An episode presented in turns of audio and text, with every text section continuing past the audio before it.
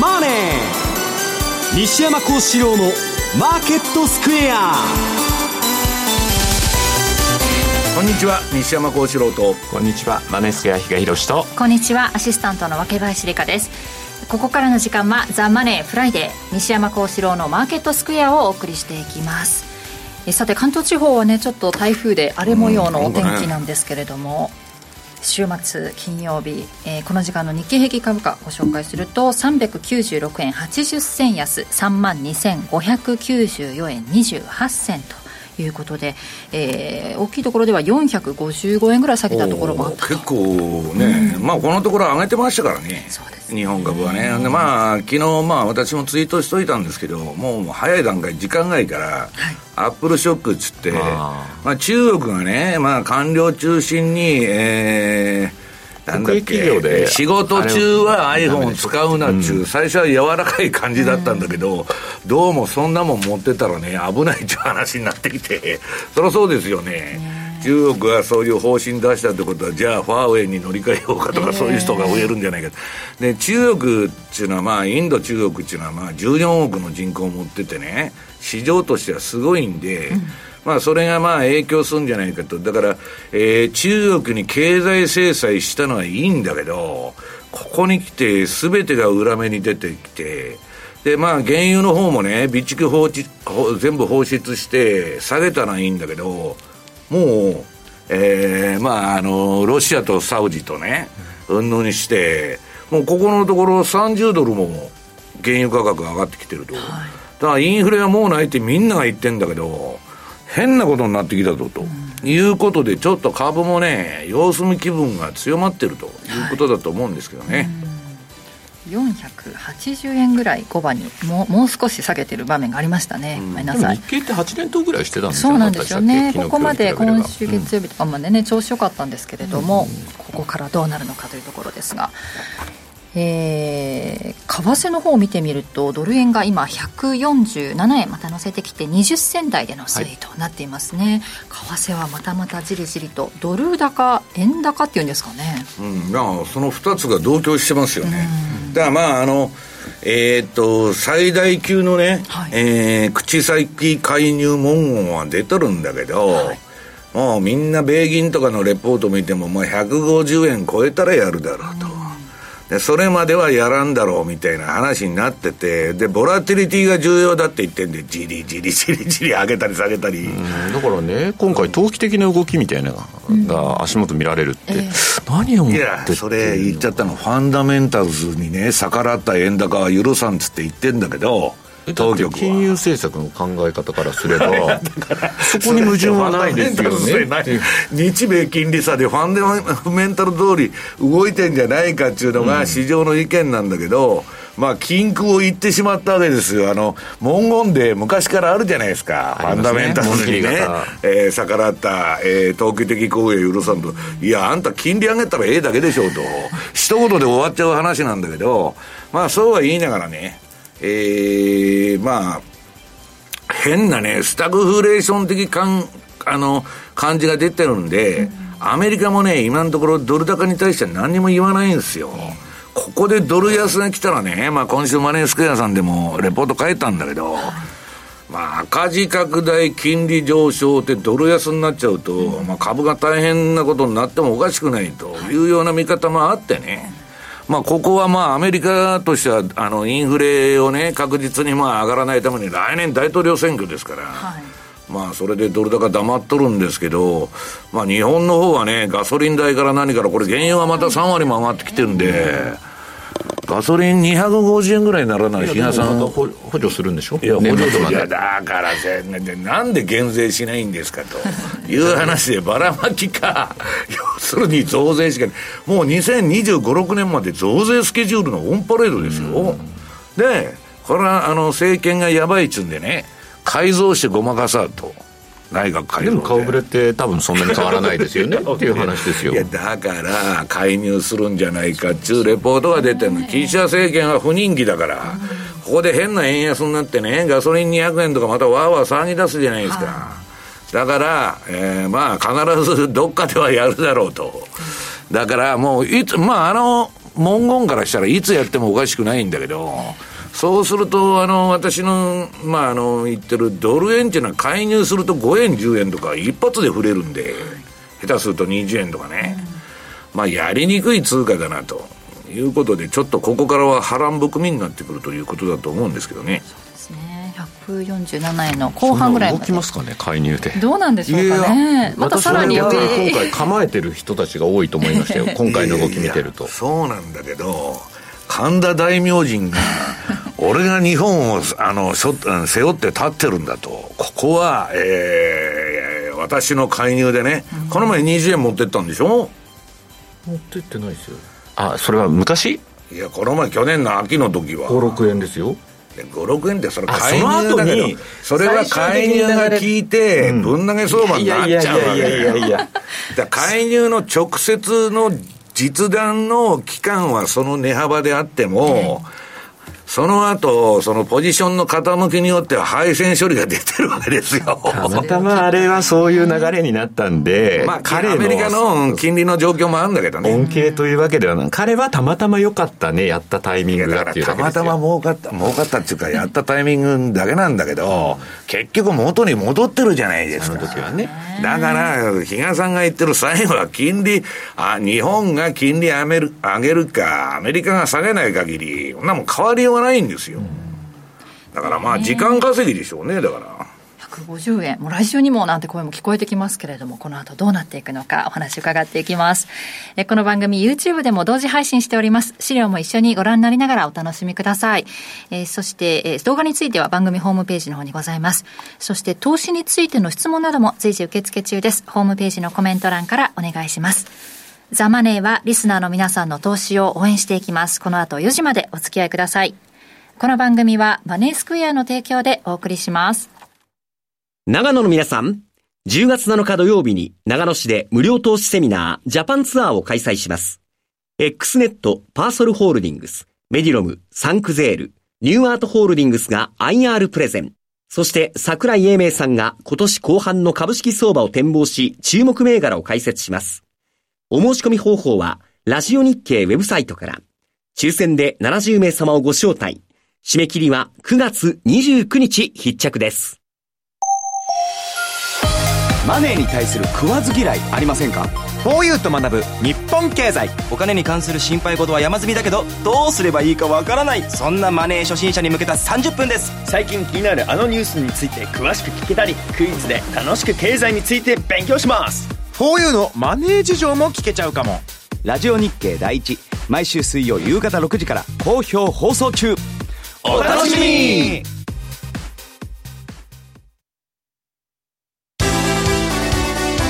マーケットサインマーケットサインのコーナーです。まずは現在の主要通貨ペアの値です。ドル円147円の2122。えー、ユーロ円が157円の7781での推移。そしてユーロドルが1.07の17から20での推移となっています。では今週の為替市場の振り返り比嘉さんからお願いします、はい。まあ、今週のキーワードということで介入警戒感とドル高というタイトルを持ってきたんですけど、はい。本当毎回思うんですけど、西山さんの今日の1ページ目、150円を超えたら介入か、はい、打ち合わせしてないんですけど、ええ、取り扱うネタっていうのが、まあ、ずれないな、相変わらず。やっぱりほっといたら円安、まあ、介入があったらちょっと相場が故障しますよと、うん、まあだから緊迫してる場面には間違いないよね。で、まあ、それでいくと、今回、今週ですよね、まあ、レバーデーで月曜日、ニューヨークお休みだったんですけど、2023年のドル円、はい、その後に、まあ、147円の80ぐらいですか、うん、まあ、年初来高値を更新したその水準で、まあ、神田財務官ですね、先ほど来から出てきている、こういった動きが続くようであれば、政府としてはあらゆる選択肢を排除せずに適切に対応していきたいという、この文言は、かなりやっぱり私としても、あの、牽制としてはですね、かなりきつい言いか言い回しだなというような印象はさ当初持ったんです。なので、まあ、そこに市場って敬意を表したわけではないでしょうけれども。これでも聞いてないんだよ、今回。20銭円高に来ました。で、その後に、またいきなり147円の後半まで持っていかれるという、この短時間の間にと。だから、あんまり市場がね、うん、そういう舐めた態度を取ってると、俺が懲らしめてやるということになりませんか？いや、だから逆に言うと、私はそこの動きを見て、あ、市場ってこれ待ってるわと。いうような、逆にやるんだったらやってくれと。もう介入を構えて回ってると、うん、でまあ、人によってはおしめ買いしたいなみたいな人が。そこでポジションを取って、すぐにひっくり返る、金利差っていうのが、何ら変わるわけではないから。うんそれであるんだったらそこで一回、まあ少なからずポジション持たないことにはその勝負に乗れないよねっていう話になるかなと思ったので、逆にだからさっき、まあ介入時のあのー、1日の高低差って5、6円だったっていうのが過去3回っていうのはあるんですけど、下手したらこれ2、3円で止まってすぐ反転するのかなぐらいに思ってましたというところなんですよね。で、まあ今週っていうと、まあやっぱりドル高が本当にあとはそれ以外の部分でいうと目立ってたかなと。まあ10年債も一時落ちてたのがまた切り返してきたよねと。まあ2年債は5%に乗って定着するのかと思ったんですけど、やっぱりちょっとそこは行き過ぎなのかなっていうところがあるのか、まあ昨日あたりからまたそこを割ってきてはいるんですけれども、いずれにしてもまた、まあ、あの、長期金利上昇に伴うドル高という意味では非常にすごい整合的な動きにはなってるのかなと。いうふうに思いましたと。いや、ファンダメンタルズの通りじゃないですか。だからその通りなんですよ。だから、今回彼が言ってることは全くわからないし、しかも、これまでっていうのは。禁句を言っちゃったって報道されてましたけど、ね、いや、それでいて、とにかくか、ね、あの、過度な変動ですよ。過度な変動ってあったっていうと、1円以上動いてるわけではないんですと。いうことを考えたときに、果たして本当にできるのかなというふうに思いながらもですよ。一応だから去年の例で言うと、えー、っと、牽制発言がありました。そこからレートチェックがあって、実際の介入になったのって1週間後ぐらいだったんですよね。うん、っていうところを考えれば、一応この1週間、あたりは一応、あの、警戒はしとかなければいけないよねと。あとは、本格的にね、ゴーンといくのは、岸田さんともし上田さんがあったら、このこの前あったんだけど、また会うかもわからない。為替の話とか何もしてませんっていう、そこの話して書いていたと。今の日本の経済状況の確認ですと。うん、一応まあ、それも警戒されとると。まあ、だから逆に言うと本当に、どちらかというと私も、待ってますっていうスタンスなので、逆にちょっと下がってきたところ、ちょっと買っても面白い水準かなっていうのは、ある程度、まあ、ユーロ円なんかでちょっとターゲットは決めてると。いう感じで。薄いところでやってきたりするんでしたっけ？いや、本来だったら東京でやらなきゃいけないんですよ。オセアニアで 入れてきてあれ月曜かなんかでしょっていう。あと、あれはと。海外に委託するっていうのはよっぽど抵抗あるはずなんですよ。はい、にあの、財務省として、そこにちょっと恩を売ってしまうような感じになっちゃうので。借り、借りができる、ね、ましてや、円っていうののマザーマーケットは東京なんですから、本来だったら東京時間でやるならやれよというのが筋。まあ、マザーマーケットで普通は介入するよね。普通はそうなんですよ。でも、えっと、1回目は確か夕方かなんかか夜っていうのもあったような気がするので、ちょっとね。まあそこはでも、アーリーロンドンでやったんだ。なんかそんな感じだったんで、それもちょっと違う。ちょっと違うよね。うん、っていうのは正直思うロンドンタイムとニューヨークの重なる一番出来高の多いところは下げとるわけだから。うん、まあ少ない金額で済むっていう発想なのかもしれないですけど。円買い介入なんで一応外順が担保なんでね、えー、円売り介入とは全然わけが違うんでね。うんなので、まあ、あとはドル高というところでいうと、まあ、ユーロドルなんかでもね、今回は円や、あのー、売りのトレンドっていうのが出てて、ちょっとね、想定以上にちょっとユーロも売られたよなと思いながら、うん、なんでな、ここまで。まあ、なんかアメリカの景気指標を見てても、はいまあ、雇用もいいのか悪いのかっていうようなのも、それ、発表の内容によってなんかまちまちのような印象も受けたし。統計によってもまちまち、ISM と PMI なんて何の整合性もないし。だからそう考えると、うん、まあまあ、そうは言いながらも株だってしっかり動いてたよねというようなところもあったんで、まあまあ、あの、アメリカ経済に対する期待の方がまだ今週は強いのかなという感じで見てたんですよね。で、このところよく出してきている G10 通貨での年初来の騰落っていう対米ドルでのやつなんですけど、これ、えっと、最新のもの、今週頭に出たのがこれだったんですね、というところで、次に同じようなものがあるんですけど、これが私前回出た時の8月の、えっ、と、18日かな。の時に、あのー、こちらに伺った時に出したもの。で、これ、比べてみるとっていうと、多分画面上じゃすぐにピンとこないかもしれないんですけど、タイドルでやっぱりそのポンドであるとかスイスフランっていうのも、上昇率って下がってるんですよ。その8月とかと比べても。だからそれは結局のところ金利高に伴うドル高が進んでたよねというところはこういうところでもはっきりと見受けられるし、あとよくよく見ると円の弱さっていうのは今の方がさらに広がってるっていうのも。まあ、あれだけは目立ちますからね。マイナス金利ですからね。10%超えて2桁で1人負けだなと思ってたら11%超えるとかねっていう感じにはなってるというところ。なのでそう考えるとこの両極にあるっていうとところでいけば、まあ、まあ、スイスフラン円が一番まあまあしっかりという言い方にはなるんでしょうねと。次がポンド円というような言い方っていう感じにはなってくるかなと。まあ、そのあたりのですね、位置関係っていうのは、そんなに大きく変わってないけれども、結構まあ、ここまでの対米ドルでのですね、ヨーロッパ通貨が買われてたことに対するちょっと調整的な動きっていうのが、まあ、今週は見られてたのかなという印象ですと。で、まあ、株っていうのも先ほど申し上げた通り、S&P も一時ずっとちょっと下げてたんですけれども、まあ、しっかりな動き。まあ、あとナスダックなんかは、先ほど西山さんおっしゃってたそのアップルショックですかねっていうところで、まあ、えー、2日連続です3%ぐらい、ちょっと時間内では下げてるという局面、もしかしたら今日もまた下げて、その余波っていうのはしばらく続くのかもしれないというようなところではありますが、じゃあこれで株の何かこう、今のこのチャートが崩れてるかっていうと、決してそうじゃないでしょうと。まあ、これ見てもトレンド相場じゃないからね、うん、調整相場だからね。だからまあ、あくまでもレンジ、ちょっと下がったねというところでも別に何か大きな変化がないし、あとチャート上の動きを見てても、何か今日、例えば円の、対円での通貨ペアで、これまでですね、まあ、買いのトレンドが結構メインだったというふうなところはあるでしょうけど、大きく売りのトレンドに変わった通貨ペアがあるかというと、そういうわけでもないでしょうというところなので、まあ、あくまでも、ちょっと今後、来週以降ですね、まあ、物価統計であるとか、あと金融政策、アメリカ、ヨーロッパが出てきますんでね、まあ、そのあたりのところまで見あの見極めたいと、あくまでも今週は調整的なですね、そんな動きが強い1週間だったのかなというのが私の印象ですかね。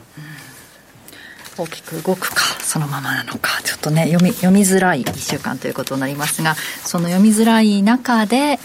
じゃあ明日セミナーがありますもんね。はいぜひとも皆さん、あの、多くの方にお申し込みいただいているということで、もうね、あの、申し込みは、はい、締め切られましたけれども、うん、本当にたくさんの方ご応募いただいたということですので、ね、あの台風も、えー、過ぎ去って後の、まあ、ちょっと暑くなるかもしれないと。明日晴れるの。晴れあのちょうどいいぐらい、もうカンカン出るとかじゃないと思うんで。あのぜひとも。大丈夫ですか？そうですよね。めっちゃ暑かったらどうしよう。そうですよ。言われますよ現場で。でも暑いなとか思ったらあの大変なので、ぜひともお出かけ。まあそれでなくてもね荒れた天気でないっていうのはやっぱ何よりですしうちとしてもですね会場セミナーをようやくこうスタートさせていただいているという中にあって、いきなりその初っ端でね、ちょっとあのこけちゃうと嫌だなと思ってたので まあそういう意味では良かったなと思います。そうですね。あの会場にでお申し込みいただいている方はぜひともね足を運んでいただきましてあの YouTube の方でもご覧いただけるということですのでオンラインの前で、西山さんなんかね捕まえて休み時間とかに、うん、直接もうななんか思ってることを聞いていただければ、ね、質問があったら答えられる限りは答えますんで、よろしくお願いします、私晴れ男ですんで大丈夫ですお私は雨女です。さあどっちが強いかですね。明日のまあ生物生物学的には若林さんのが強いそうなんですか？はい女ですから。そうなんですか。あの予報的にはね晴れだったので水星逆は関係ないですからね。それを覆すほどのね 雨女ではないと思うんですけれどもぜひともお越しいただいて、えー、有意義な一日をお過ごしいただきたいと思います。トラリピ世界戦略1周年記念セミナーが明日行われますさて西山さんの方からは同じく150円を超えたら介入かというテーマなんですが。うんまああのー、水星逆は関関係ないと思うんですけど、はい。私ね、アストロロジーの専門家のあの山中さんのところまでちょっと山中さんにだいぶ話聞いてたんだけど、冥王星サイクルで、えー、まああの、破壊と再生のね、年なんだって、今年と来年が。えー大変なことが今までね、はい。いろいろ、まあここで言いませんけど、はい。まあ何年かごとに起きてて、で、大きくは200何年ぶりやったかな、の、まあそういう、アストロジーで言うとですよ。ええなんか西山さんからアストロロジーの話をね聞くのがなんかすごい不思議な感じするんですけど。そんなことないですよ。そんなことあんだけ私は彗星9いや、私は90年代に、そういうのもやって、でもう未来永劫そういう資料も持ってんですよ。もう50年、100年先まで出てる。で、メリマンのね、ファーギャラクティックトレーダーっていう、その、投資のソフトがあるんだけど、はいそれで全部出てくるんですよ。その、えー月の動きからね、えー満月、新月から、まあそういうものも全部含めて出てて、で、変化日も全部出てくる。はいだけど、私は今そういうものは使ってないっていうだけの話で、90年代は相当勉強したの。でもその冥王星サイクルっていうのは結構当てはまってきた時代の流れとそれはあんまり言うとね、まあまああれなんで言いませんけど、まあそういうねポジ。ションを持つことはないですよね。まあ貼ることはそうない。私はないんですよ。そういうものはね、私は、あの、あの、興味は持ってるんですよ。はいだからそれを動機に相場をやることはないということでございますね。はいで、えーそれはともかくとして、まあ、ただ状況的にはね、世界情勢見てると確かにそうだなという気はなんとなくするんですけど、えーっと、資料の3ページ。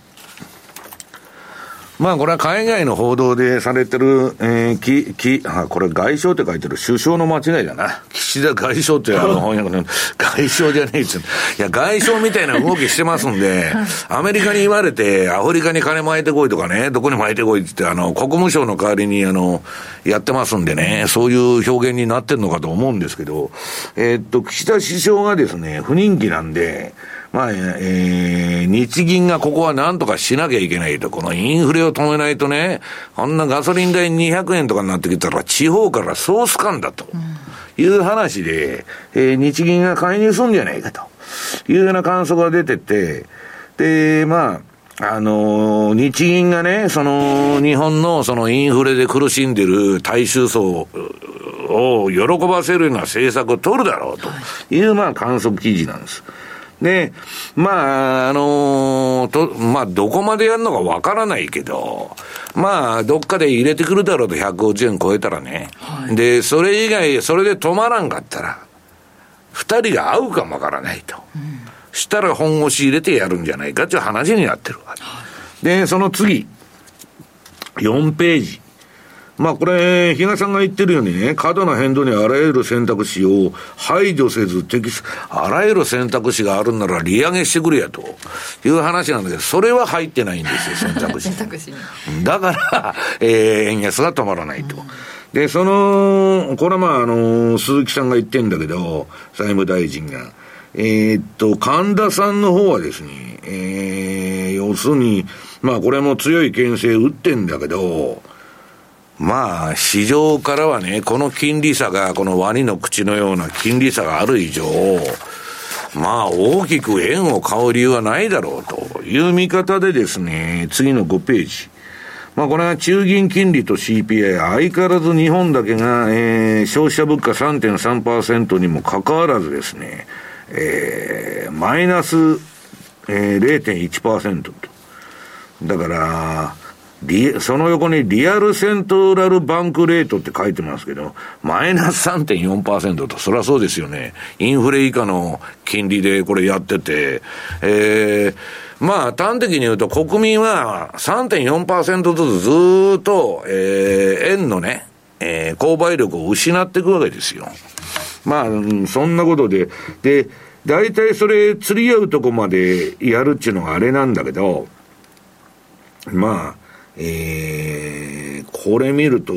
まあ、トルコがマイナス33%でね、えーこの前、政策金利25%に引き上げたんだけど、まだインフレ率が58.9なんで、まあ、かなり、えー実質はね、えーまあ、国民の生活インフレで苦しいということなんだけど、それに次いでですね、ああ、次いでってことはないか、スウェーデンとかもまあそうなってるんだけど、まあ、日銀のこの、えーどこも金利がある世界でインフレになってるって言われてる中で、やっぱりもうむちゃくちゃ目立つと。だからまあ、投機筋もですね、まあ、この日銀が金利上げるか、アメリカが、えー、FRB が利下げするまではですね、まあ、大きな流れは変わらんと。で、これは最新の今日の朝の段階での日米の長期金利の週足ですけど、まあ、ガバーっとワニの口開いたままで、いつまで経っても、あの閉まらないと。そのうち、比嘉さん、顎が外れるんじゃないかという形ですよね。で、その次の6ページ。まあこれね、えー、日本の来年度予算需要は、まあこれ、まあ、予算はばらまいてね、えー、国債発行して全部やって、でい、つでも日本は GDP500 兆円経済なんですけど、まあ、両立てなんですよね。負債と資産を両方。だから、えー、足りない分は全部国債で、えー、あの、賄うっていうことをやってきたと。で、まあ、世の中には MMT 理論つって、あの、お金はタダだっていう考え方の人がいくらでもいて、なんいくらでも臨転機回して吸って、先送りすりゃいいんだと、将来に。いう政策を、まあ、あの、まあ、日本もやってきたわけですね。で、うん、その中、日本では今何が起きてるかって面白いこと言って、ゴールドは史上最高値と。まあ、これ、ゴールドが上がっとくというよりは、ただ円安で上がっとると。1万円超えちゃったと、1秒。で、日本ではまだマイナス金利が続いている。日本銀行は今年記録的なペースで国債を購入していると。まあ0.6%以上になると買いに出てきますんでね。で、えー、日銀は5月保有する日本国債の含み損を17年ぶりに計上したと。まあ、あの、私の友人の前田正隆さんがいつでも毎日ツイートして、あの、日銀の評価損、株と、えー、債券と発表してるんですけど、まあ、そんな状況にあると。で、その結果、日本国債は日銀のね、あ持ち分が今53%と。自作自演相場ですね。自分で発行して自分で買ってると。そんなことがあるのかと。日銀は、えー、日本の株式市場の6%を保有していると。まだ6%じゃないですか。はい、私はよくこういう勉勉強会があると官僚とか来る。100%買えと。いつでも言ってるんですよ。行く、行けるとこまで行くんだろうと。したら全部晴れて国有企業じゃないかと、いう話でね。まあ、それは冗談なんですけど、そういう姑息なことをやってるから、いつまでたっても、えー、本当だったらね、このマイナス金利と量的緩和で、4万円ぐらいいっててもおかしくないんですよ、日経平均は。だから余計な PKO とかね、そんなことやってるから上がらないんだっていうのは、まあみんなの意見なんだけど、まあだからこういうことをやってるとね、まあこのゴールドテレグラフがツイートしとんですよ。これは私が言ってんじゃなしに、ゴールドはバカに対するヘッジであると思う。ね。だから、えー、日本はどこまでおかしな国になるんだろうかと。いや、おかしな国も何もね。まあ、もともと自民党政権っていうのは社会主義政権ですから、まあ、そういう、まあ、昔ながらのことをやって、で、まあ、この30年間なんとか落ち込みを止めようと思って、まあ、国家が介入する方向に来たんだけど、まあ、バブル崩壊後、まあ、30年以上経ってもですね、あんまり、うん、大した効果が上がってないと。で、その中でまあ、チャートだけ確認しておきたいんですけど、まあ、若林さん言われたように、円、えー、っと、円安ドル高と。んあ、そうだな。円？円安ドル高じゃん。はい。円安でしょ？はい。あとはドルは高いじゃないですか、はい、今。で、その中でまあ、ドル円、これは私のメガトレンドフォローって順張りシステム、まあ赤が買い持ち、黄色が売り持ちと。まあ真っ赤っかなままあんまり変わってないんだけど、まあ一応介入警戒らしきものでですね、えー、ちょっと上仕掛けたんだけど、47円台まで。まあちょっと今のところ様子見と。で、週足。こちらの方も何も変わってないというか、まあ、円安軌道でね、はい、えー、介入したのは去年の秋にいいんだけど、まあ、元に戻っちゃってるじゃないと。それが、まあ、日嘉さんとかいうおしめ買いの理屈につながるわけです。日米金利差が縮小しない限り、どうしようもないと。で、月足見てるとですね、まあこれ、なんか結構恐ろしいチャートで、この前の高値を抜いちゃうとね、比嘉さん、皆さん。もう90年のあの160円まで節がないじゃないですか。だから、まあ、なんとか阻止しようとするんじゃないかと思うんですけどね。だからサントリーかなんかが、そう、170円170円とかっていう、ね、いや、だから、ああいう財界とかからそういう意見が出てくると。うん、いや、まあ、でもそれもね、本当にこういうチャートを見てるとそうなんだよな、まあ、言ってもオーバーシュートしますからね、相場は。うん、で、次はユーロドル。これが先ほど言ってる円安だけど、まあドル、ドル高なんだと、今。ユーロもね、えっと、一時期まあ調子良かったんですけど、調子いいって言ったってね、これ、今年に入ってからはほぼ横ばいですよ。チャート見たら。去年は、そのユーロドル上げとる場面後半あったけど、で、今、またユーロ安トレンドがかなり長く続いてて、結構下がったなと。うんいや、もうちょっと横ばいでやるかと思ったら、結構下がっとるやないかいっていうのは、今のユーロドルの感触。ところが、ドル円も上げてるんで、ユーロ円に関しては、えー、っと、先週小暮君が出てきてですね、まあ、MacD で、えー、日本のラインが、えー、0以上にあるんだけど、ヒストグラムが0以下なんで、まあ、レンジだろうちって言ってたんだけど、まあ、その通りレンジじゃないかということで、まあ、ユーロ円はそんな感じ。で、えー、ポンドドル。ポンドドルも今、末期っきで売りトレンドでですね、はい、まあ、ポンドほど分かりにくい通貨はないんですけど、えー、こちらは、えー、ドル高相場になってると。で、次はポンド円。これはね、私、クロス円よりタイドル相場ばっかりやってんだけど、すっごいいい相場で、もうポンド強い強いと。こんなもん今地下鉄の料金、日野さんいくらになってんのか知らねえけどさ、恐ろしいことになっとると思う。いや、下手するとね、ロンドンでふらっと行って、そこらのね、まあ、ラーメン屋でも3、4千円ぐらい行くかもわからないね。ちょっとした、あの 酢のラーメンは3000円ぐらいだと思いますけどね。全部食料は？あれでした。新宿のとあるホテルに、ちょっとあの、そこた、ただ通り過ぎたんですけど。10万円ですかいや、皆さんですね、もうあの、外国人の方がラウンジで、モーニングを優雅に食べてるのを横目に、安く感じるのか、この人たちは？と思いながらですね。半額ぐらいの感覚らし。い。僕ね、10月たくさん海外から人が来るんだけど、とにかく安い安い言うとる。ね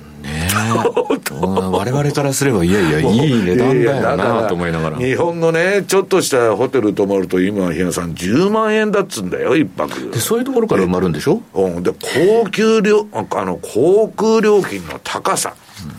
うん、もう、本当にすごいわ。で、まあ、それはともかく、海外旅行なんかしばらくね、若林さん、行ったらダメですよと。行ったらダメですか？あ、行くんですか？いや、行きたいですけど、行けないですね。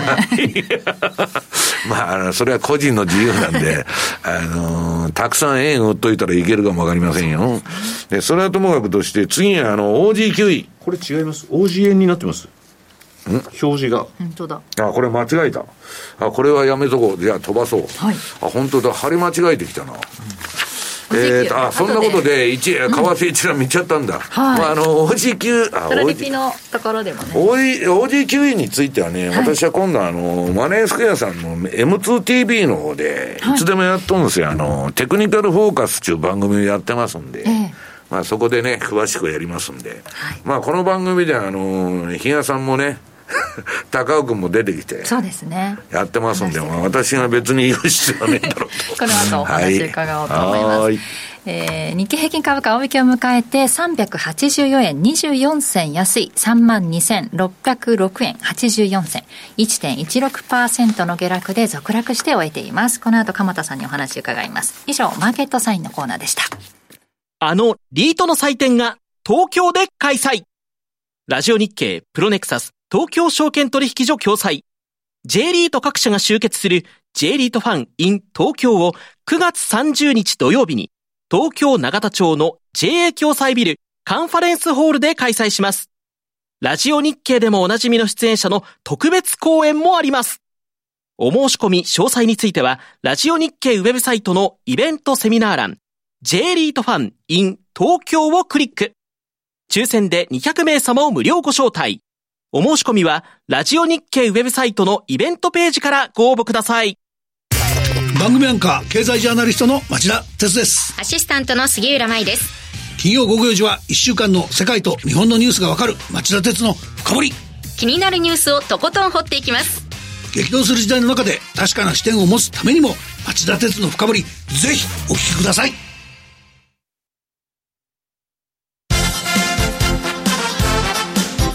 トゥデイズマーケットのコーナーです。今日一日の株式市場の動きについて、ここからはラジオ日経、鎌田新一記者とともにお伝えしていきます。よろしくお願いします。ます鎌田さん、大引けを迎えて続落となりまして、日経平均株価384円安、えー、トピックスも24.36ポイント下落の2359.02と、こちらも1%以上の下落と、続落ですね。上がった後ですからね、ということで、昨日あたりはものすごい余裕があるんですよね。そうですね。上がった後で。そう、サイコロジカルラインっていうのがありましたね。これで、12日のうち11日上げてるという状態が、え水曜日まで2日間続いて、11勝1敗が2回続いて、え木曜日、昨日安くなって、まあ、そりゃ安くなるよね、と、余裕を持って受け止めて。でも、今日あたり少し下げ幅がこのぐらい大きくなりますとね、ちょっと心配になったり なってきますね。いや、今日はでも、やはり半導体関連株、このあたりの株価の下げっていうのが結構大きくなってますよね。うん、昨日アドバンテストの下落率が、昨日のアドバンテストが6.6%ですよね。うん、今日の、大きいね。そう。今日東京エレクトロンが4%弱ですからね。ちょっと大きめになっていて。で、NVIDIA がなかなか2週間前の決算発表直後につけた500ドルという高値を抜けずに、ややそこまで40ドルぐらい距離があるっていう状態で、ちょっと抜けない状態、高値を抜けない状態が NVIDIA が2週間ぐらい、決算発表の直後の高値からあるわけですよね。で、今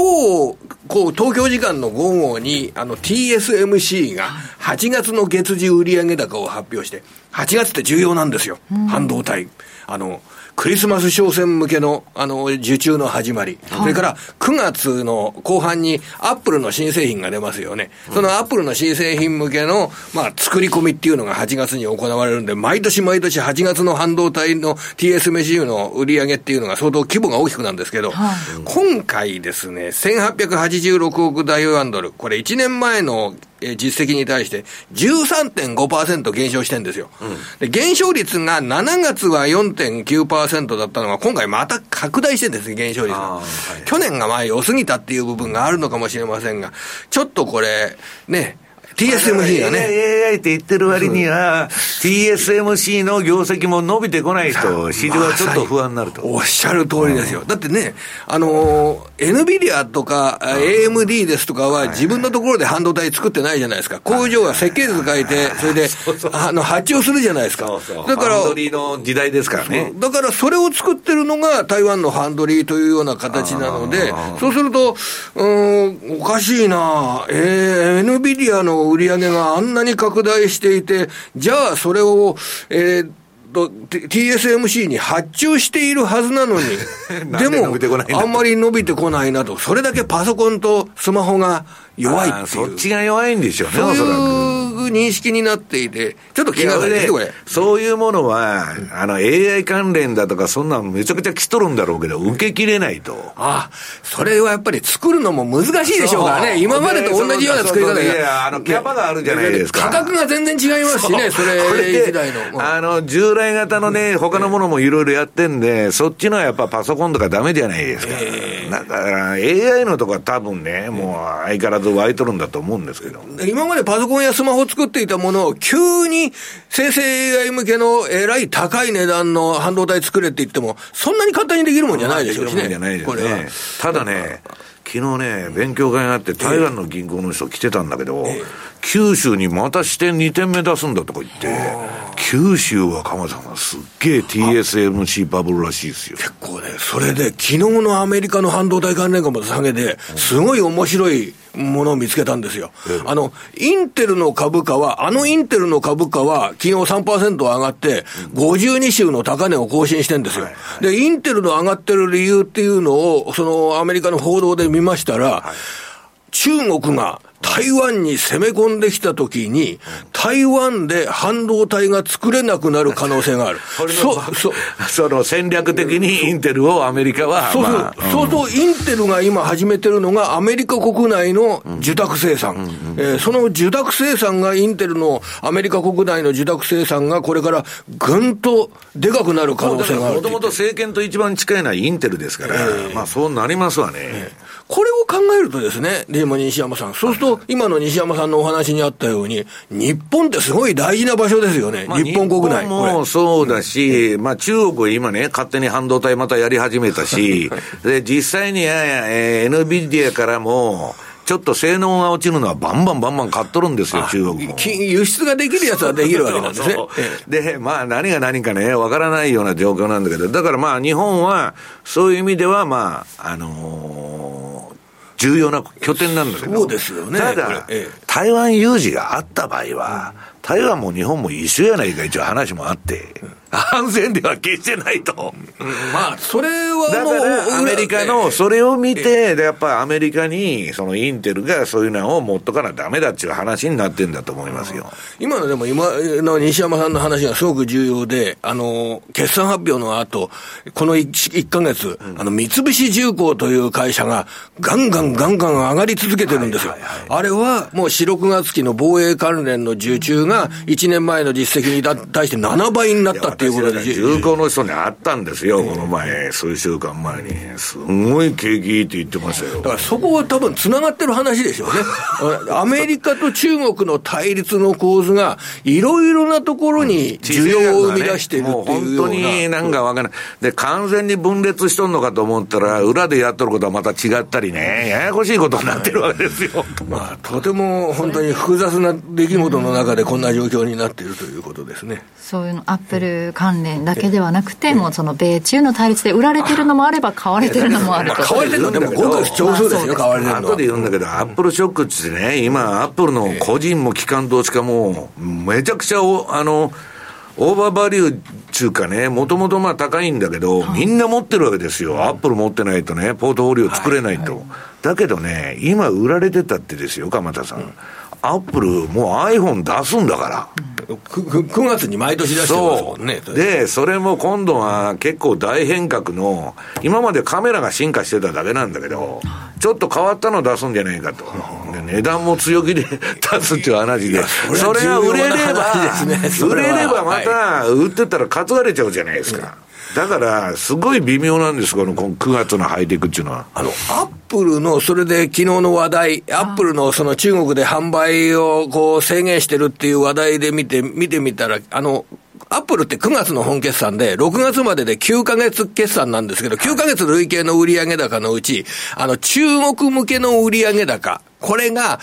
だいたい10、9%ぐらいの比率、全体が100として19%ぐらいの比率ですから、まあこれ大きいですよね、でも 19%っていうのは。日本は7%ぐらいなんです14億いるんですから、これはやっぱりでかいですね。だって1億しかいないんだから。まあこれが1台もなくなるっていうことは、これはないんでしょうけど、でも影響を受けたらこれはでかいですよね、これは本当に。中国とインドで売れなくなるとこうなっちゃうと。えー、これは重要な話だと思います。日本のサプライヤーにとってみても重要な話ですけど、で、ただサプライチェーンを今度本当にその防衛的な観点で日本国内にサプライチェーンを張り巡らせなきゃいけないっていうようなことになると、これもスケールの大きな材料ですよ、やはりこれ。ね、そのあたりの影響が来週もまた出てくるのかどうか、まあ、ここまで、ここもと見てみると、全体でいうと、ちょっとグロースがね、あの、遅れを取ってるというか、安い状態が続きましたけれども。西山さんにこのデータをね、お伝えしようと思ってたんですよ。あの、7月末と比べて、今の株価、昨日までの株価、はいはい、これで TOPIX が、まあ、あの、バブル後の高値更新じゃないですか。強いよね。はい、で、 TOPIX を、えっ、ー、と、PBR の低いバリューインデックスと、はいはい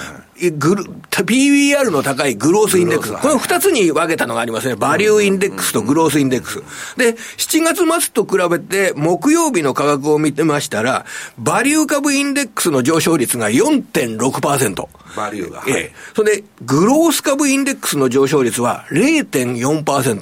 ちょっと全然違いますよ、これ。だからトピックスが上がってるっていうのは、そのバリューものが買われて日経に対してアウトパフォームしてると。日経よりもトピックスずっと強いのは、まさにそれですよね。まあだからちょっと AI とかやんでやりすぎたんじゃないんですよ。自動車、銀行、それなぜかったら、ノルウェーの年金が、そういうまさに鎌田さんが言ってる動きを今やってるわけ。バリューを増やして、AI はリグイと。だから多分世界的にね、えー、まあ、あんなあの、オイルマネーのファンドなんで、えー、ちょっと風向きが変わってくるんで、お客にそういうレポートを送りつけてるんですよ。だからまあ、結構ね、そういう、まあ、よく言えば循環物色で、まあいい感じなんだけど、まあちょっとね、えー、まあ AI のとこは、まあちょっと一旦やりすぎたっていうかね。ただ個人投資家の皆様は、これから NISA の拡大ということで、その NISA の株に入れる株っていうのは、やっぱり配当利回りの高い会社などがいいなというような、そういう傾向がありますから、うん、配当利回りの高い会社っていうのは、これはバリュー株ですから、だから個人の皆様の成績っていうのは、おそらくこの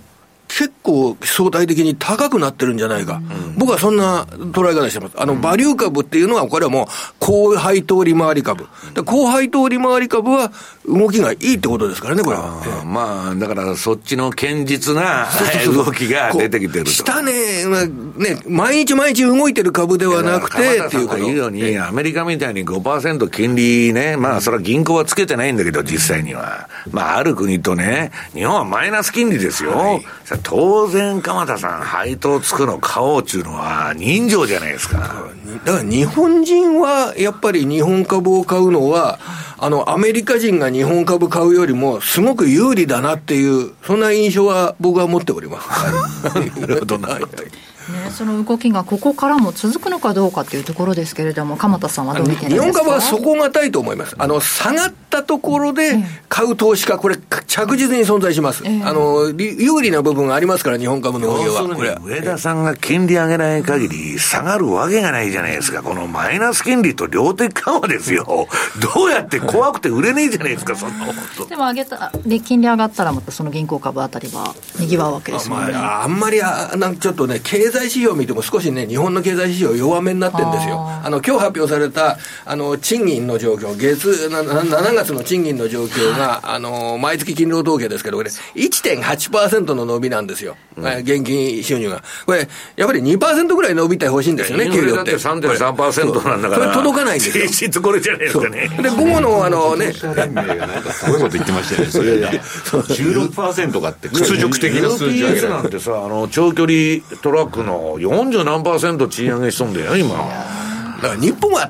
金利やその賃上げがですね、やっぱり弱いですよね、これ。でも原油は上がって、円安にもなってってことで、もっとどんどんどんどん下がっていきますよね。竹林さんの生活は苦しくなって、苦しいです鎌田さんだけ金持ちになって それやはり、あの、効率的っていうか、その、で、理屈で考えると、やっぱり世界経済の成長を取り込む日本株に投資するというのは、これは理にかなった生活防衛法というふうに、これは毎度申し上げております、ね、だから日本企業にはね、まあまあ、まだなんだかんだ言っても、有料企業っていうのはね、エクレス、エクセレントカンパニーが存在するわけですよ。はい、そういうものをまあ買うか、えー、あるいはインデックス買うか、うん、あるいはまあ配当出せる会社っていうのはそんな倒産するようなとこないから、えー、そういうものを買っていくかっていうことになると思うんですよ。割に日本はここまでね、あの、あまりチャレンジしないで経営してきて、あの、安全資産というんでしょうか、そういうのを企業内に溜め込んでるような会社が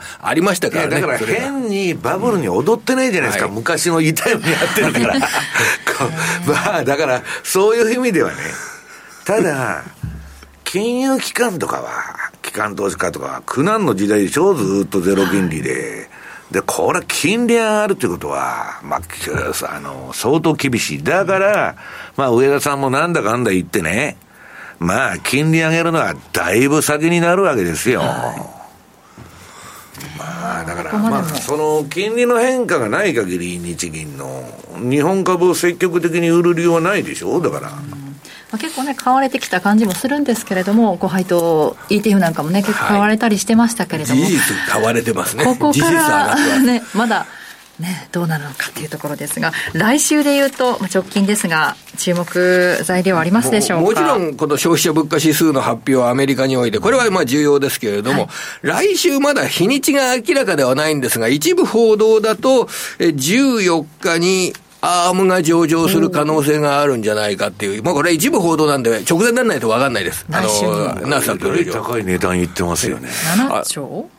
あの、これが時価総額でいうとですね、ただ多分、あの、その時価総額、昨日、あの、今週公表された時価総額っていうのは、でも事前予想よりもちょっと下の方なんですよ。今の公開のところ。ただ、まあ、公開されて人気になるということになった場合に、他の半導体関連株、今やっぱり焦点ですからね、うん、このアームの上場と株価の動き、それでアームに吸い取られて、AMD の動きが悪くなったりとか、そういうこともないとは限らないわけですよ、これ。だからそれは注意してみないといけないですね、これは。ええ。ソフトバンクグループ、今日はね、0.22%上昇、14円高、6365円で終えているということですね。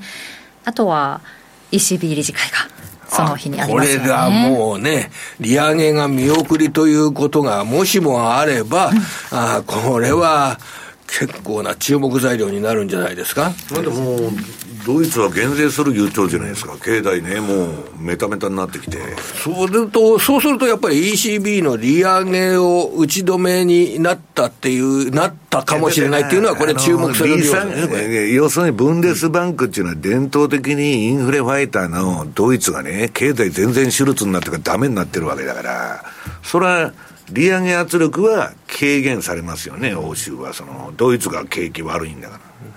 まあだけど、大所帯なんでね、まあ、あの EU じゃないよくわからないけど、多くの国の方々が運営していると、まあ、ヨーロッパのアメリカって言われるドイツが調子悪いっていうのは、結構なことだと思いますよ、行動で示すって言ってたじゃないですか。行動で何をしてくれるんでしょうか。言葉では言いませんって言って。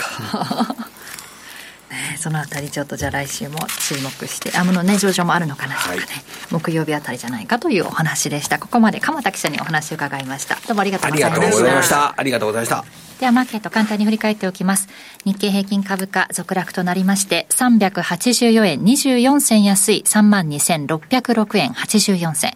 トピックスも続落で24.36ポイントマイナス2359.02ポイント。マザーズ指数は3日続落です。マイナス4.83ポイント。750.25ポイントです。えそして商いです。プライム市場全体の売買高16億3807万株。売買代金は4兆572億7000万円。そして利上がり銘柄数が全体の15.1%、277銘柄。値下がり銘柄数が全体の82.2%で1508銘柄。変わらずが49銘柄でした。そして商品も見ておきます。直近の国内の金先物、1グラム9107円、15円高の0.16%上昇。直近のえー、東京原油先物1キロリットルあたり7万7810円、780円安、0.99%の下落となっています。ではここからは西山さんに今週のアメリカ市場です。はい。えー、っと、アメリカ株、先ほどから申しますようにですね、まあ皆さんが、えー、世界で一番株の 株持ってると言われてるあの、バフェットさんはまあ半分がアップルですからね。えーそのアップルが下がると市場がちょっと不安になってくるという話で、えー、16ページ。まあ中国はね、iPhone の使用禁止の範囲をこれから拡大するんじゃないかと。そう、だからあの、職場で見るなと別に家でね、iPhone やってるのはいいんだけどっていうのがだんだん、そうは言っても、ええ比嘉さん iPhone 持ってるんですかと。だんだん、えー、まあそういう雰囲気が高まってくんじゃねえかと。そうするとさっき鎌田さんが言ってたように、中国の売り上げが落ちたら大変やと。まあ、あの、アップルだけでなくてね、テスラも、えー、今まで中国でね、まあ、イーロン両立て外交ですから、まあ、どこの国にもいいこ、いい顔してやっとんだけど、中国でね、すっごい、あの、恩恵を受けてたんだけど、それがなくなっていくんじゃないかと。まあ、自分のとこでも、全部できるようになっちゃったんで、中国も電気自動車も。まあ、テスラがなんか2位から3位に中国の売り上げ転落とかいう話もあって、このアメリカの経済制裁がですね、まあ、ちょっと裏目に出てきたんじゃないかと、ここに来て。はいいう流れが、もうなんか鮮明になってんですね。だから、えー、ロシア経済制裁して懲らしめてやると、中国経済制裁して懲らしめやってやるって言ってんだけど、ロシアも中国もさほど困ってないっていうのはね、今の現状なんですよ。で、ブーメランのように自分のとこに帰ってきてしまったと。本当にね、みんなアメリカ人もそう言っとる。で、まあ、昨日の序盤のね、まあ、じ、あのー、プレマーケットでもう下がってたんだけど、これがまあ、アップルの、えー、日中足のチャート、まあ、ドドドドドと落ちていったと。だから最初そんなに聞く話題とは、これ結構ね、この中国のニュースは、えっと、昨日出たんじゃないしね、もう一昨日ぐらいにみんな言っとるんですよ、ニュースとかにも出てきて。なんか、ちょっとね、あの、時間差で聞いてきたみたいな感じで、で、まあそうは言いながら、9月に iPhone 出てくると、それがね、あの、まああのーアップルって3年に1回ぐらい、まあ真剣に進化する 周期があるんですよ。で、その間は、3年と3年の間は、まあカメラの性能が多少上がったとかね。そんなんで、そうそう、マイナーチェンジ。で、今度はチップも良くなるから、今 iPhone なんて誰も買わないんですよ。もう9月に早かったら出るんだから。で、私もね、えっと、この前買おうかと思ったんだけど、まあ、あの、海外に行った人に買ってきてくれって言おうかと思ったんだけど、まあ、9月まだ出ないから、間に合わないから、まあ、あれなんだけどね。えー、とにかく、えー、その辺は微妙なんですよ。はい新型の iPhone が出てくるとまたガラッと雰囲気が変わるかもわからないと。ただ今のところ中国で売れなくなると大変だと。で、えー、そう言いながら、アップルの冷やしなんですけど、これ私のね、うん、米株ではこのマーケ、えー、っと、えー、マーケットナビゲーターっていうののシグナルをよく使ってんだけど、まだ買いなんですよ。うん、こんだけ下がっとっても。うん、で、昨日これ窓開けで下がりましてですね。で、これ、長期のちょっとサポートラインを割り込んだようなチャートがね、もうネットでばかばらまかれてて、アップルもやばいやばいみたいな話になってんだけど、まあそれまでのチャート見ていただくと、売られる局面あるんだけど、また不死鳥のように復活しちゃうわけ、この株は。で、その根拠がね、自社株買い。もう手元流動資金がジャブジャブなんで、下げたら自社株がいくと。いうことで、まあ、アップルはね、ようわからんっていうのが私も、私の思うところなんです。で、NVIDIA。これがまあ、えー、下がらん限りは、米株のバブルは延命できるって言ってんだけど、まあ、先ほど鎌田さんも触れられてましたけど、どうも決算発表の高値が抜けないという問題がありましてですね、まあちょっと、本当に AI、AI つって行くのかと、まあチャット GPT のね、まあ、使う人は使ってるんですけど、まあ、私の周りでもそんなにチャット GPT、GPT って使ってる人、仕事で使ってるとかね、比嘉さん、あんまりいないじゃないですか。うん、ちょっと騒ぎすぎちゃんで、すぎたんじゃないかという話もあってですよ。まあ、これから伸びていくあの分野なんでしょうけど、まあ、ちょっと足踏みになっちゃってる。で、次、テスラ。テスラも私の範疇で言うとね、これまあ、売りシグナルになってから今上げとるんだけど、なんかちょっと具合がおかしいなと。だからまあ、その前に上げたり下げたり、これは激しく変動するんでね、えー、なかなか面白い。売っても買っても面白いんだけど、うん、今、移動平均線ぐらい戻った後は、うん、これまあ50日ぐらいの移動平均なんだけど、真ん中の線が。なんかね、そこから上に行かずに、うだうだというような感じで、ちょっとね、中国に当たりをきつくしたのはいいんだけど、なんか中国は勝手にね、ハイテク分野やってるし、今電気自動車がすごい調子いいでしょ？で、ロシアもね、ヨーロッパにこれからもう冬に向けて、またガスでバンバン儲かる言っとるわけですよ。だからなんだか、あの、経済制裁なんてね、まあ昔はあの、イランだとかなんだとかね、北朝鮮とかいろいろやってんだけど、みんなどこも生きてるじゃんと、いうことで、まあなんだか、逆効果しかないんじゃないのと、そういう変ないじめ方してもね。まあ戦略的に、その政治的にそれをやってるんだろうけど、まあちょっとあれだなと。あとはね、まああの、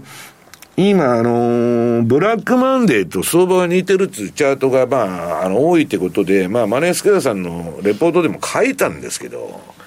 これあの、ブラックマンデー2.0とか再来とか言うには、ちょっと私は違うっていうのはね、チャートのパターンだけでこれ見とるわけ。あの、アナログチャートっつってね、えー、昔、チューダーファンドが流行らしたチャートなんだけど、まあ、あの、えー、ブラックマンデーの時とチャートと似てるというのがあれなんだけど、環境がちょっと違って、ブラックマンデーは金利は上がってたし、えー、赤字も拡大してて、まあ今と比べたら、微々たる赤字な、もう1兆ドルとかね、そんなもんですから、今32兆、ね、そう、30倍以上借金膨れてる。ただし、その時はドイツのね、まあちょっと談合破りみたいなことがあって、えっと、ドル安になったんだけど、今、先ほどから説明してるようにドル高でしょ？だから、ちょっとそういうファンダメンタルズ的な環境は全然まだ違うなと。ただ今後、金利が高いまま、原油も高いし、借金はもう減ることはないんです。アメリカはもううなぎ登りに増えていくと。今32、3兆ドルが、えー、40兆ぐらいまでもずーっといくだろうと。そう、そこでドル安が来れば、そのブラックマンデー的な環境は、環境が整いますよっていうのを今週、わけばいさんと動画撮って、YouTube で上げてますんで、興味のある人は見てくださいということでございます。ここまでトゥデイズマーケットのコーナーでした。政治がわかるポッドキャストが配信中です。吉野直也の日経切り抜きニュース。ホットなニュースを熱く伝えます。日経のベテラン記者が最新の政治ニュースを総まくり。経済の視点からも詳しくお伝えします毎週火曜日の配信です詳しくは番組ウェブサイトをチェックしてください大橋ろ子です目まぐるしく変わる世界経済株金利為替資源価格に至るまでグローバルなマーケット情報を専門家が徹底解説。15分で最新のトレンドをキャッチアップ。マーケットトレンドデラックスは毎週火曜夕方4時30分から生放送。おはようマーケット。加納内彩子と浜田節子が東京株式オープン前の朝8時から投資に役立つ情報をコンパクトにお伝えします。海外市場の動き気になるニュース一日の情報チェックはこの番組からスタート。おはようマーケット。平日の毎朝8時から。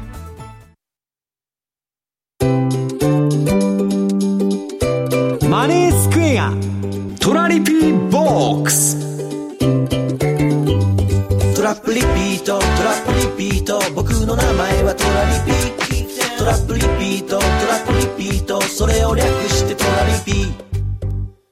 マネースクエアといえばトラリピですが、そのトラリピをもっと日常のトレードで活かすためのトラリピの活用アイディア、今日はマネースクエアから高尾さんに来ていただいてます。よろしくお願いします。よろしくお願いします。さて今週もパフォーマンスを教えてください。はい。ではですね世界戦略のそれぞれのパフォーマンスといったところで、はい、まあ、先週も持ってきた形になるのでやっぱりさほど動いてないといったところが全体的に挙げられますと、うん、そうなんです。もう全通貨ペアをボラが出ないといったところで少し数値上ではドルカナダの評価損が少し増えるような形になっていてでユーロポンドの方が少し評価損が減っているとい。ったところで、まあ、大きな変化はないかなといった、まあ、こういった状態ですね。うん、はい、なのでちょっとまああの為替の状況みたいなところチャートで見ていきたいなと思うんですけれども、はい、はい、まず OG9 位ですね、はい、つまんない形だよ。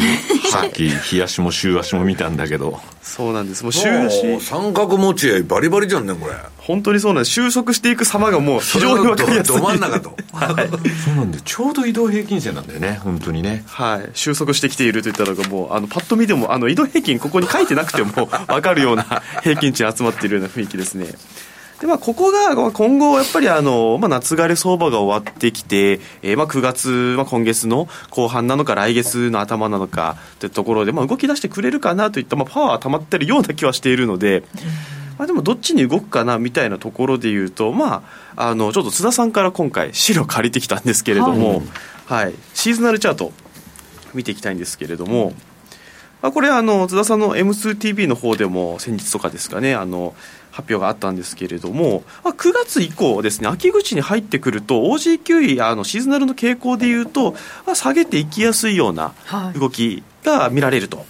い、ニュージーが強くなるということですもんね。そうですねニュージーランドが年末、はい、なんかあるんでしたっけ？羊羊毛あ羊毛のうん、あそう羊のということですかね。売 る時期とかそういう。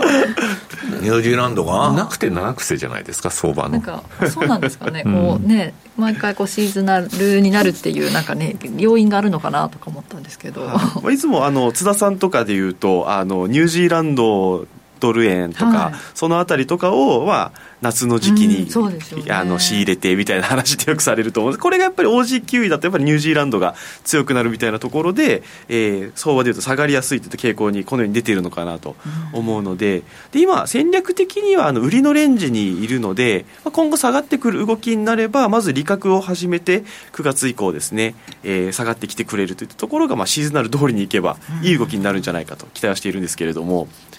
で OG9 位どちらかというと、まあ、1.07を境に、えー、買い取られ日に移っていくんですけれども、はい、そっちで買いに入ってくれば、まあ、買いのポジションを貯める方向に行くといった形にはなるんですけれども、まあ、どちらかというと下がってきて買いポジションを貯める方が、えー、相場上はまあ見ていられやすいといった声がもともとからやっぱり OG9 あるので、うんまあ、どちらにしろ降りてくる方向に動いてくれると、まあ、あの OG のこの戦略としては、えー、しっかりポジションも貯めてくれていい動きになるんじゃないかといったところが期待できると思います。でもう1枚ちょっと似たような資料になるんですけど今度は月足のチャートで、まあ、秋冬相場10月12月ちょっとプロットしたものになるんですけれども、はい。まあ、2016年と21年に関しては、はい、まあ、あの適用はされてないんですがそれ以外の2014年以降とか見ていくと、まあ、やっぱりあの秋冬になると、まあ、陰線つけやすいですよねみたいな、まあ、傾向が、はい、見て取れるといったところなのでさて今年はどうなるかといった、はいまあ、楽しみだなといったところで見ていきたいと思ってます。はい、はい、ではですね、えー、ドルカナダの方も見ていきたいと。引き続きドル、えー、米ドルが強いといった動きが反映していてドルが買われているこういった状況がドルカナダにも出ているかなとでカナダが一方的に悪いといった情報があって上がってきているわけではないとは思うので、まあ、実際にこのドルの、えー、状況がどこまで進行していくのかであったりとか、まあ今日の夜カナダのですね雇用統計の発表があったりするので。はい。まあ、この辺りの数字がいろいろ出てきてカナダがもう一段階、あの利上げをするみたいな話とかになってくるとまたこれが下がってくるような動きというものも出てもおかしくないんじゃなかろうかと思ってます。はい、では続いてですね最後にユーロポンドといったところですね。はい、あの毎度ユーロポンドに関しては情報がないといったところで特に。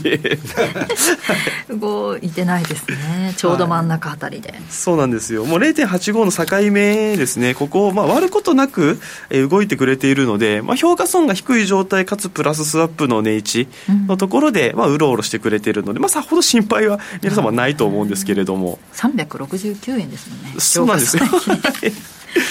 やっぱりこれがあの、まあ、パフォーマンスとしてはそんなに冴えないなって思うと思うんですけれども、はい、まあ、ドルカナダちょっと上がってきて不安だな評価損がみたいな状態で、まあ、評価損がないようなセッティングが1個入っていると、口座全体としてはあまだまだ余裕があるなといった状態キープできると思うのでやっぱり円の下の力持ちとして意外と効果が発揮してくれているところだと思いますので。そうかユーロポンドあっての他の通貨フェアと、はい、そうなんです。安心感を与えてくれる一つだと思いますので。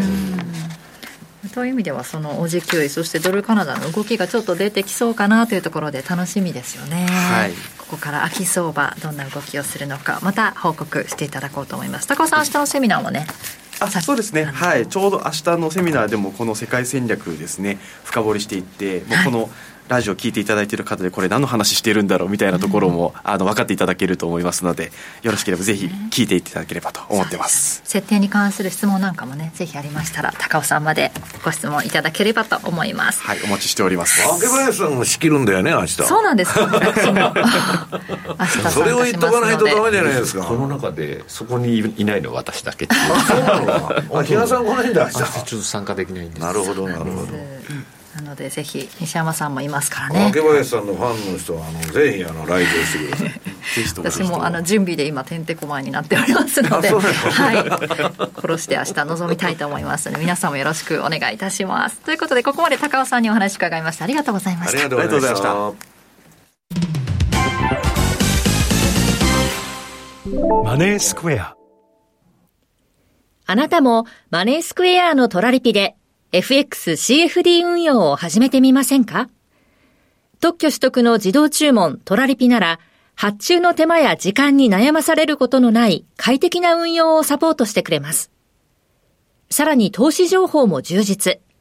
投資家の皆様のお役に立つ最新情報を毎営業日配信しております。ザ・マネーでおなじみの西山幸四郎さんをはじめ、有名講師陣による当社限定の特別レポートも多数ご用意。マネースクエアの講座をお持ちの方であれば、すべて無料でご覧になれますので、ぜひチェックしてみてください。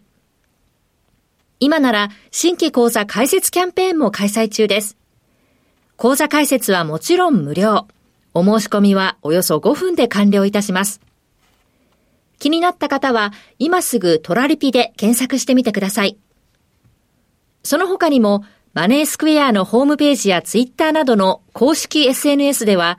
運用に役立つ様々な情報をお届けしていますので、ぜひチェックしてみてください。マネースクエアではこれからも、ザ・マネー、西山幸四郎のマーケットスクエアを通して、投資家の皆様を応援いたします。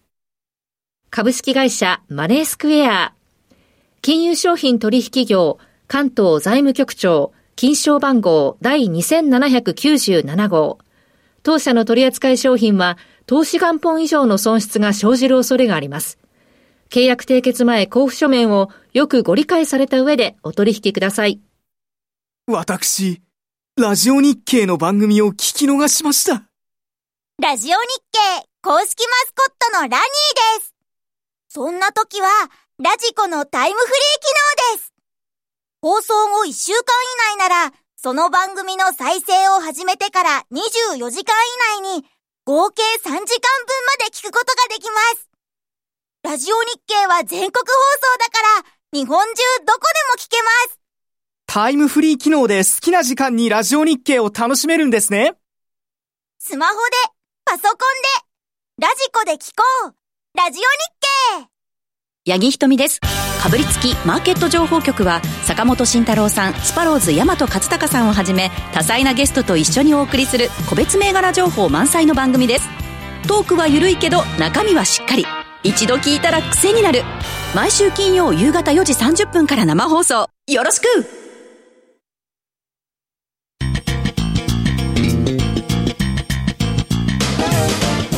西山幸四郎のマーケットスクエア。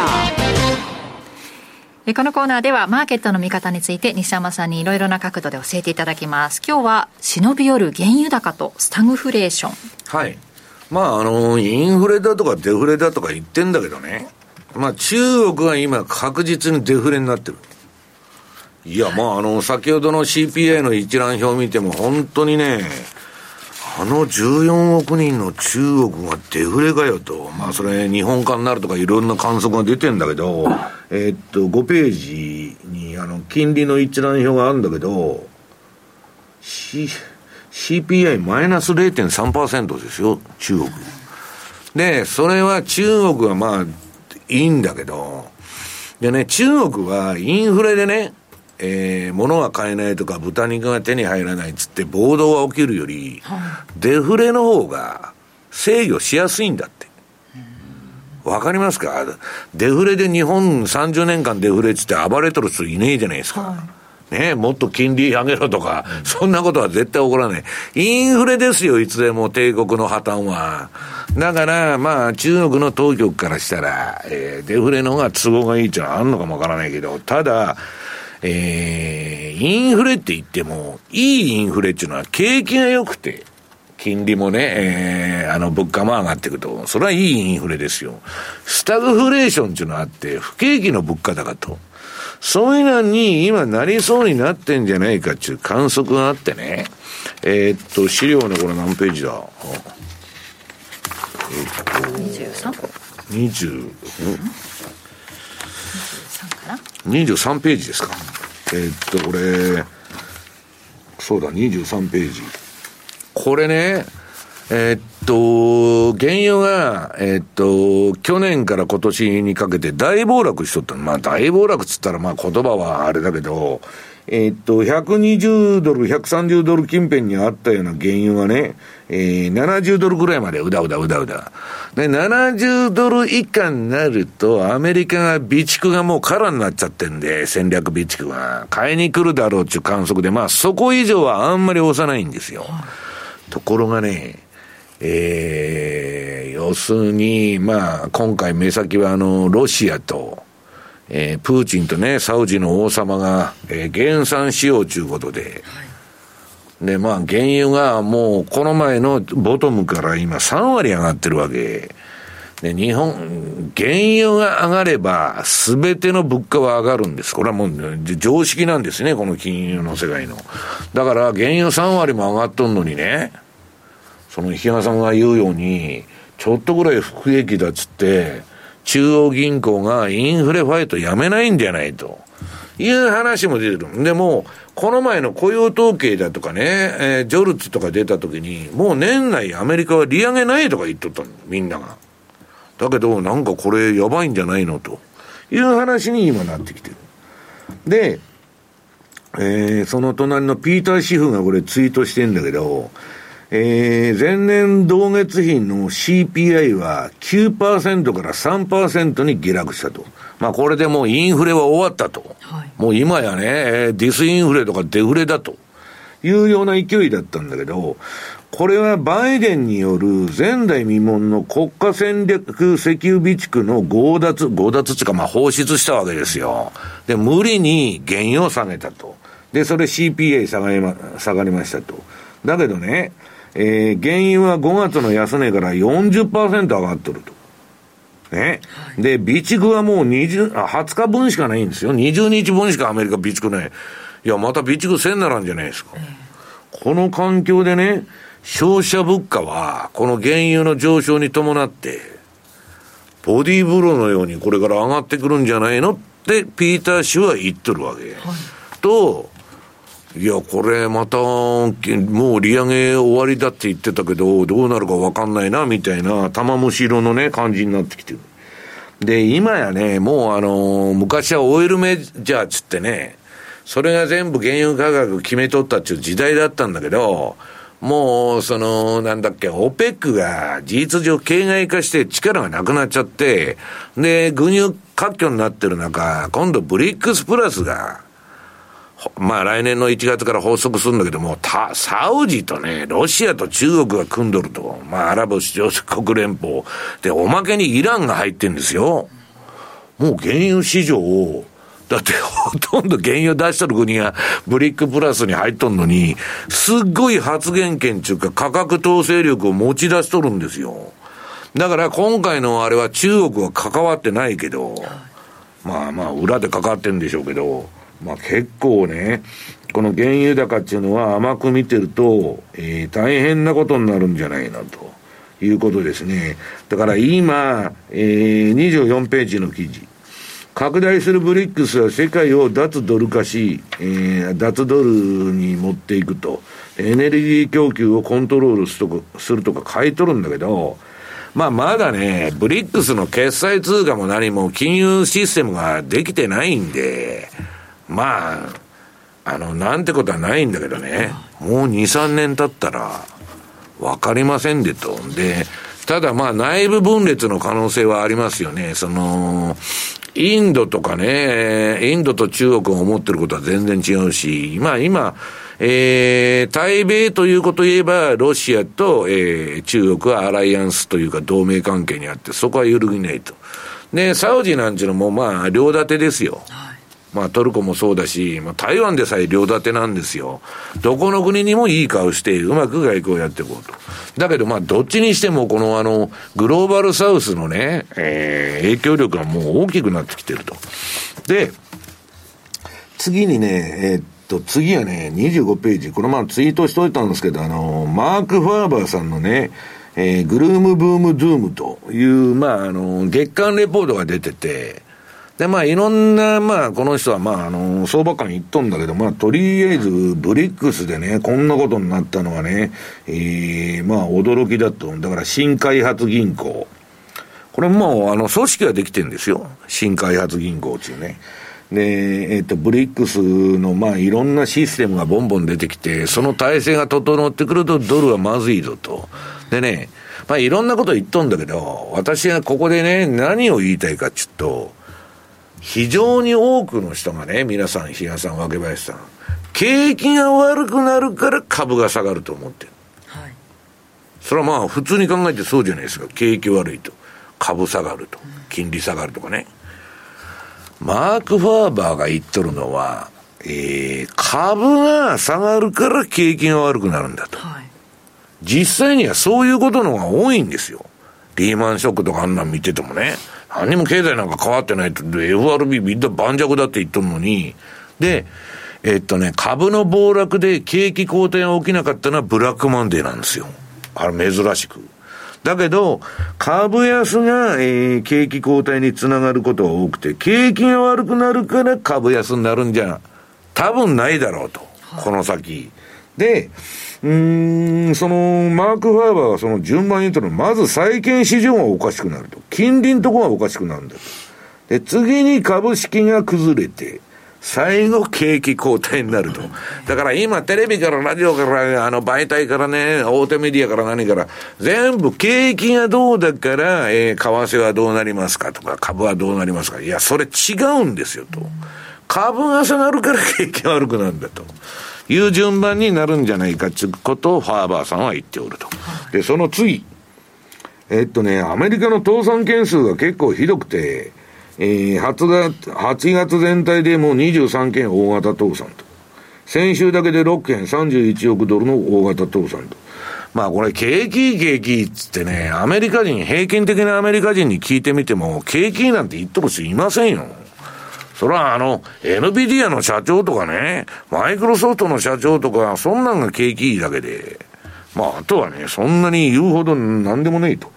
で、その隣はあの、金持ち父さん、貧乏父さんのロバート清崎さんがね、えー、不動産市場が危ねえと今。で、これはこの人が言っとんだけど、エアビー &B がね、暴落引っ張っとんだっていうような話で、で、えー、新しい家が欲しいなら幸せな日は、日々はすぐそこだと。賃貸物件も同じだと。一攫千金を狙うなら暴落時がベスト、まあそうなんだけど、この、この人のこの過激な発言を読むと、間もなく暴落しそうな感じのこと言うとね。だって、今、あの、すぐそこだって言っとんだから、まあだからこの人のこれは個人的な意見であってね、ただ不動産市場は、ちょっとおかしくなってる。確かに。で、金利も高すぎるし、まあそんなにね、誰もがもう家買える、えー、時代でなくなったと、あの、89年の日本みたいなもんですよ。とそうすると自然と落ちていくと。で、27ページ、おもう、もう時間ねえのかな？あるのかな？えー、っと、ない。あと少しいけ